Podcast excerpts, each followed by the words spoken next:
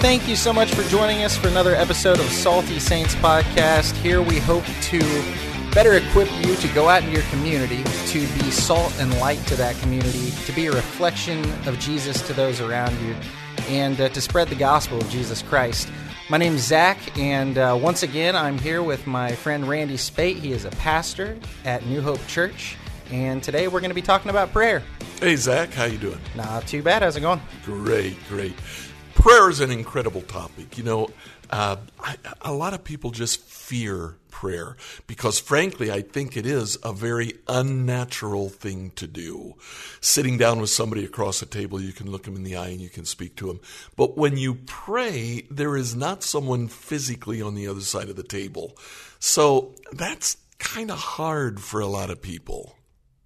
Yeah, I think that, I think that makes a lot of sense. Um, it, that's part of the faith element, though, um, for a Christian, is that you know, we we believe in a God that we can't see, and so there is definitely a there can be a disconnect there for especially for new believers, and I mean even some believers that have been around you know in the faith forever, grown up in it even. It's uh, uh, a faith in a God that we can't see, but we are are confident is really there, and so prayer really ends up being a dialogue. I was looking uh, before we uh, came in here. Uh, in the Old Testament, there are a lot of different words for prayer, at least eight, as many as 12, depending on how you count them. Uh, six of those eight just talk about asking or begging. And we kind of get that because usually when we're praying, we're going to God saying, Hey, I need something. Would you please help me to do this? Or or give this to me or heal me from this. But there's another word that is to ask for mercy. Uh, God, I've really messed up. Please forgive me. Help me to do better. But the last one is the one that really caught my attention because that word simply means to meet. Prayer ultimately is meeting with God, being present with God. Even if you can see, see Him, to recognize that He is there and that what we're doing is beginning a dialogue with Him. It's not a monologue where we write our Christmas wish list and mail it off to either Santa Claus or, or to God in heaven and hope that we get Him. It's a dialogue between someone who really is there. It's a meeting with that person. Absolutely. And uh, while, while we're there, I, I think the important thing to touch on is that we don't audibly hear the voice of God. I mean, some people claim to, you know, over the years. I don't know where I stand on that exactly, but I do know that we hear God's voice when we read scripture. We we come to know God's thoughts and God's understanding on things through his word that's been given to us. And so that's our responsibility to pray and read scripture. We do hear from God that way. I've talked to some people who do say that they have uh, they have heard God's voice, and and frankly, I believe them. Uh, my father-in-law uh, was one of those people.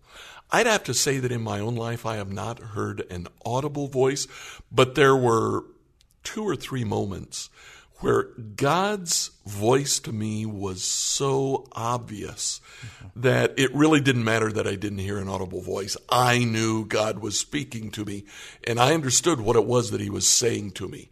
That's only happened like two or three times in my life, and I'm 66 years old. I was concerned about that at one point until I heard someone preach on Abraham, and they said Abraham lived to be 180, I think it was, and he heard from God six times. So that's once every right. 30 years. Okay, so I'm I'm you're right on track, man. I'm one time ahead of the curve. yeah, you're good. You're good. The New Testament also uh, goes on. It, it it has eight different words as well for prayer. Again, the vast majority of those, five of those eight, are to ask.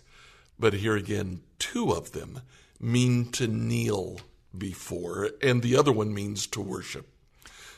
And you said that's a he- that's a Hebrew word. That's or, a Greek word. That's a Greek that's word. in the New Testament. Gotcha. Yeah. Okay. So again, it's meeting God, and since He is God, what do we do when we meet Him? We fall to our knees, we bow before Him, we kneel before Him, and we worship Him.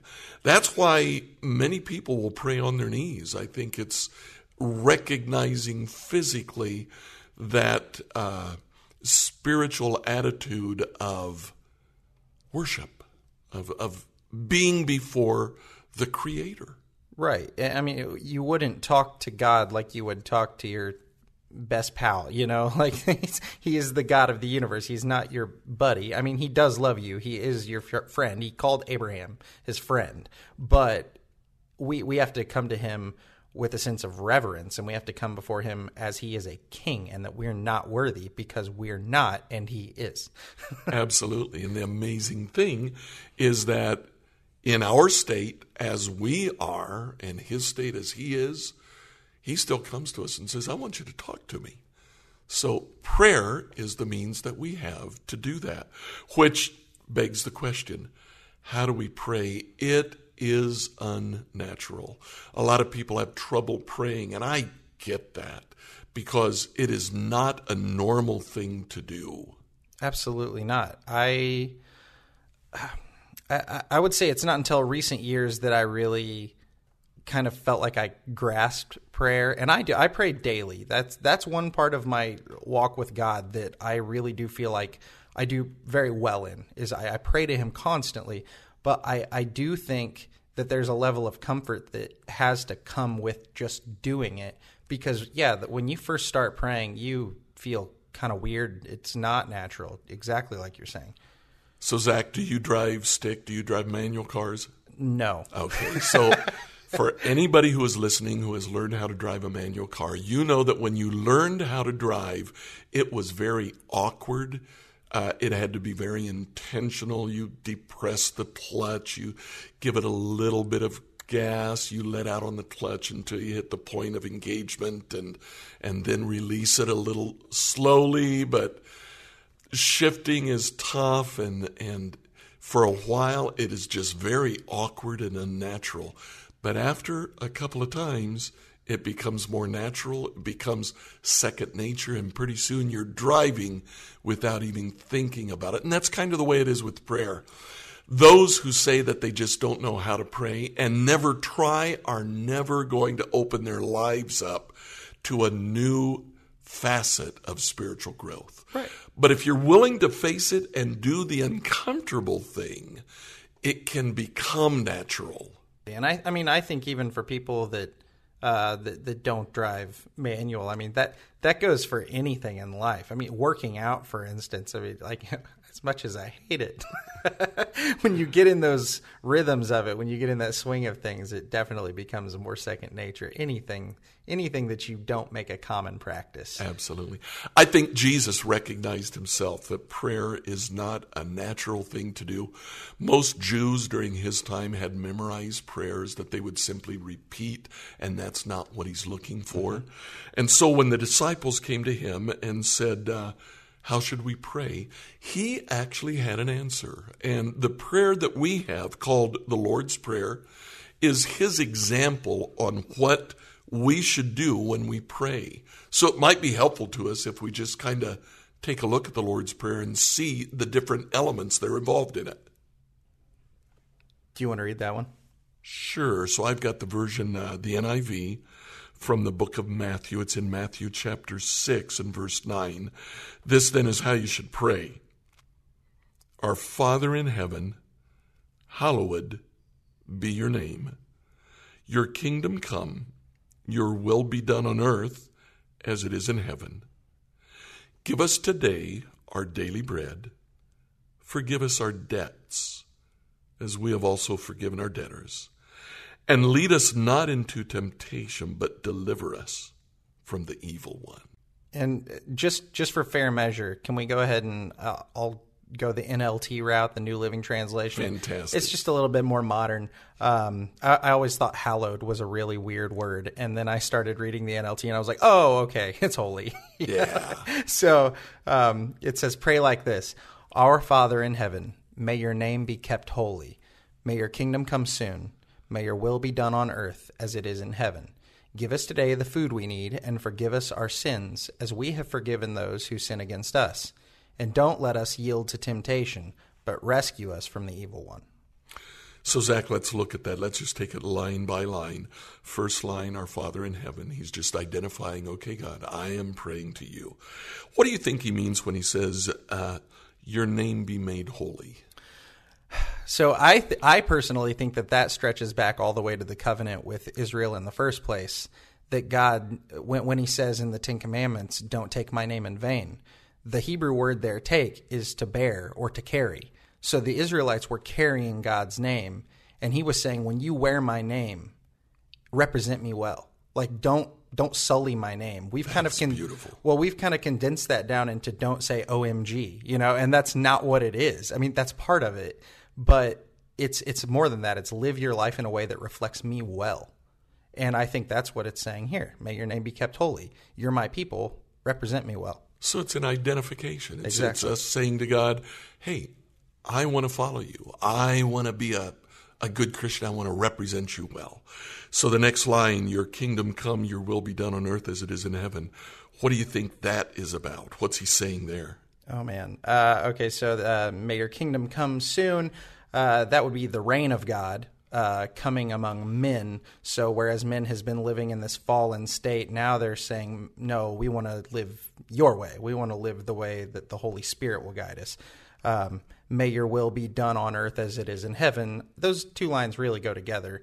Um, that we want to live here on earth in the way that heaven operates. Do your will in me.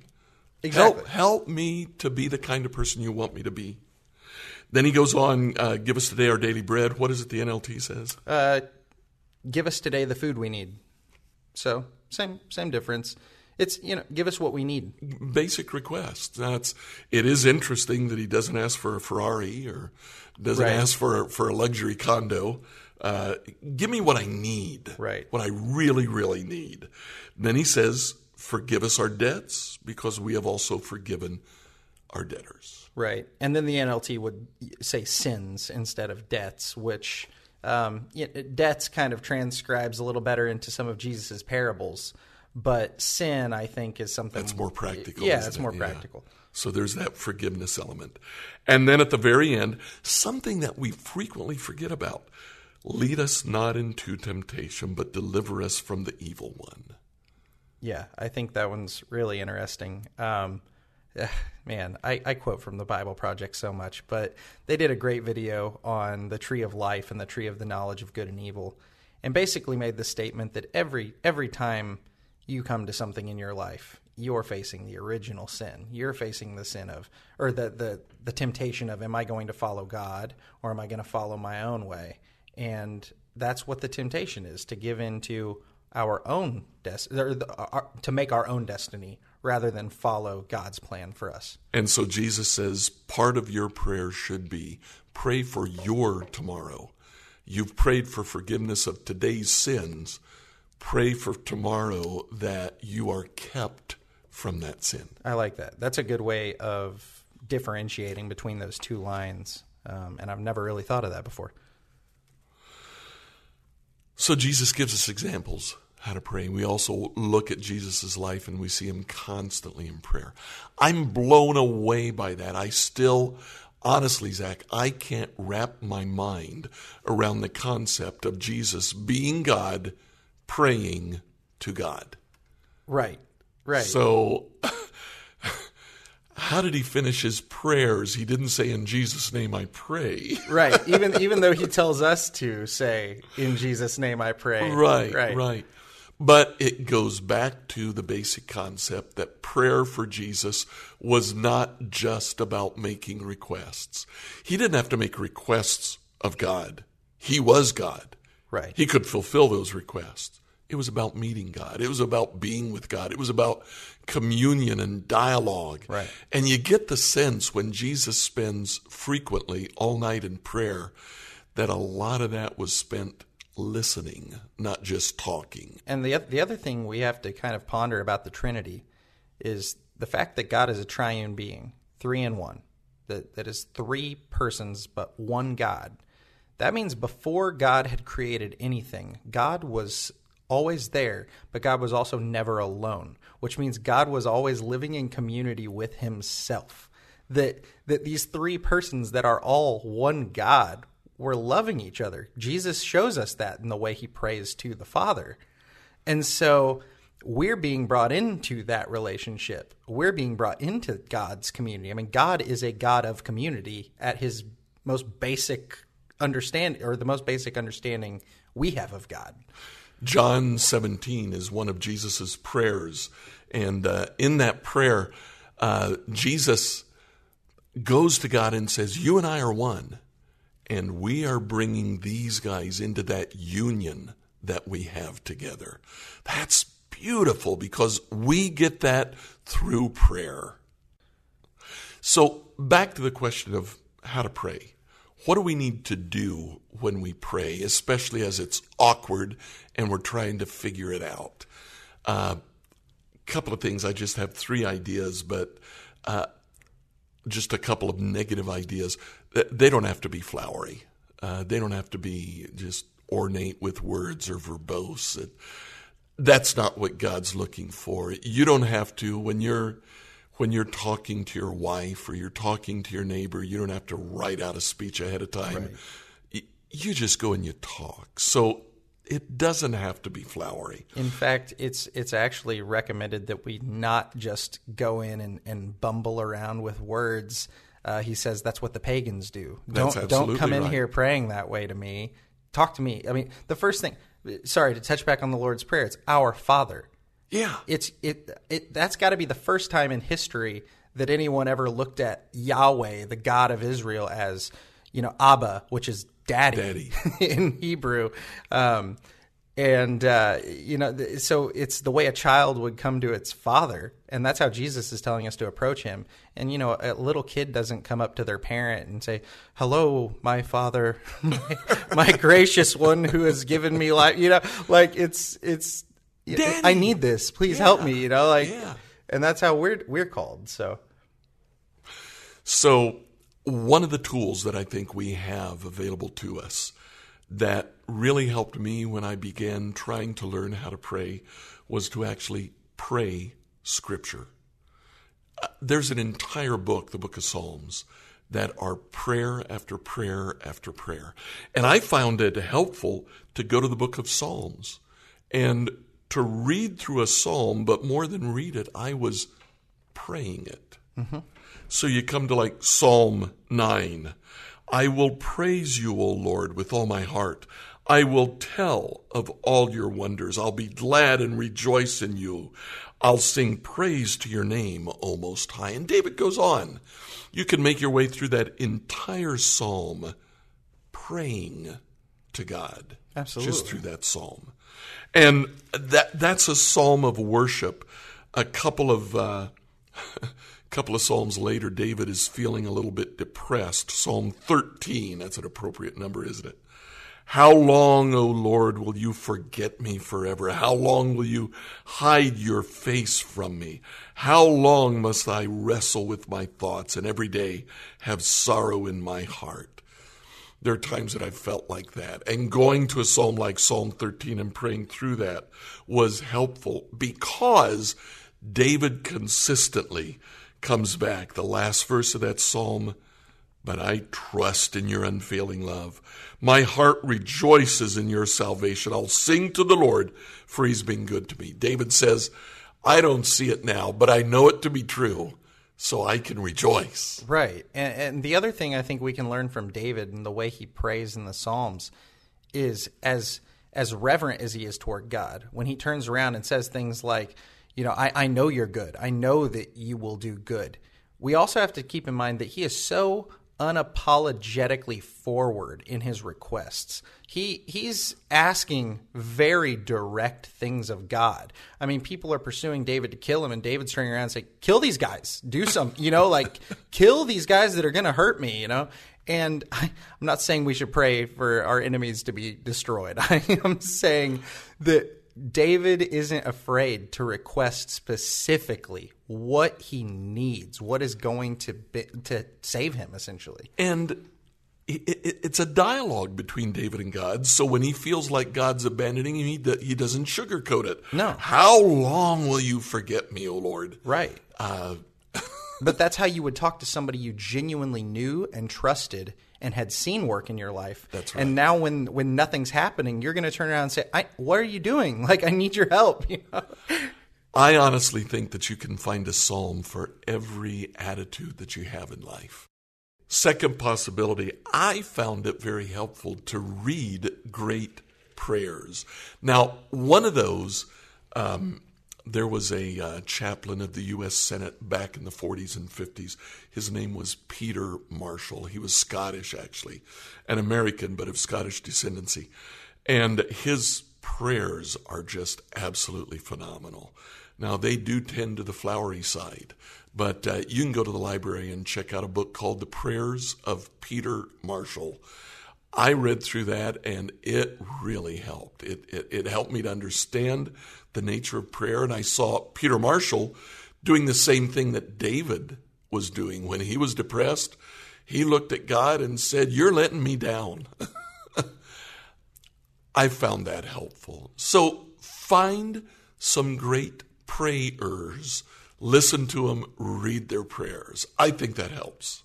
Right. It definitely helps to see how realistic they pray. They, it, I feel like sometimes we hear prayers on the radio or watching like you know cable television, and like they're so sugar coated, and it does help to just strip it down to that raw level and see something like that coming from such a emotional raw place. More recently, I've been challenged uh, to be bold in praying for people. And I will frequently pray for someone who is not necessarily a Christian, doesn't even necessarily believe in God. But I have yet to say to somebody, May I pray for you? and have them say, No, I don't want you to. Uh, they will always say yes. So I don't make it flowery. I just get straight right to the point. Lord, this person's sick. Here's what they're suffering from.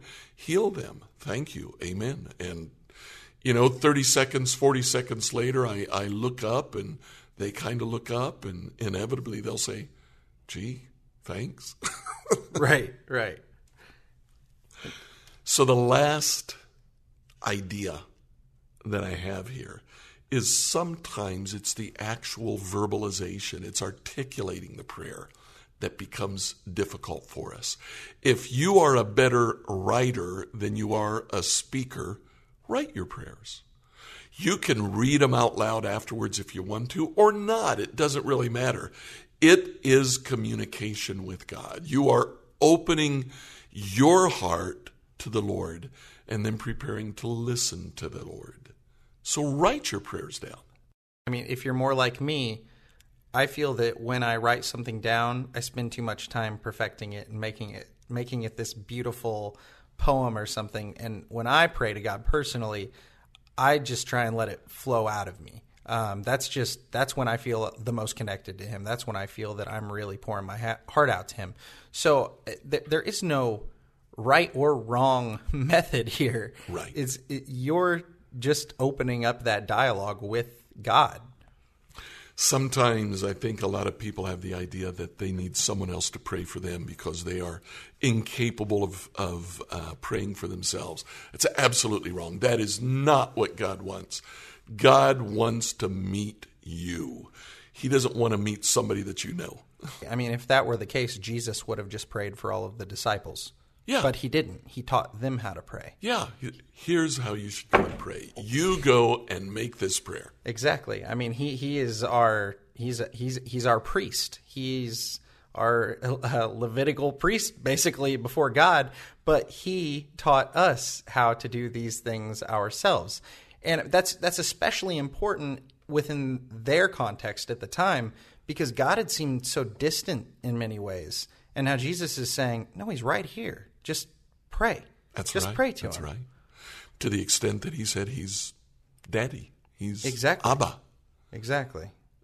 It, it's it's super interesting. The the one that always um, kind of gets me. I don't know what it is about it, but um, it's when Jesus goes to raise Lazarus from the dead, and basically he just cries out to God in front of everybody and thanks him for being so good and hearing him.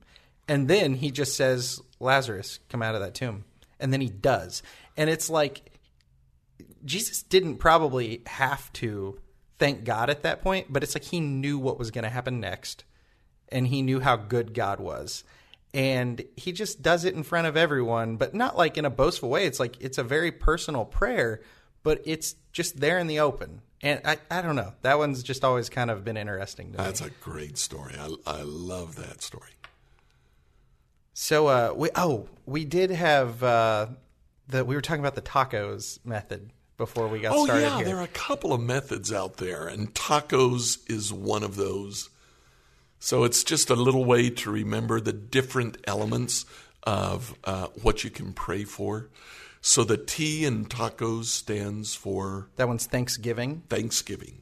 So w- when we come to God, we always uh, want to be, in essence, we want to be polite, but we also got to uh, recognize that everything does come from Him. So we start by thanking Him. Then A. That's adoration.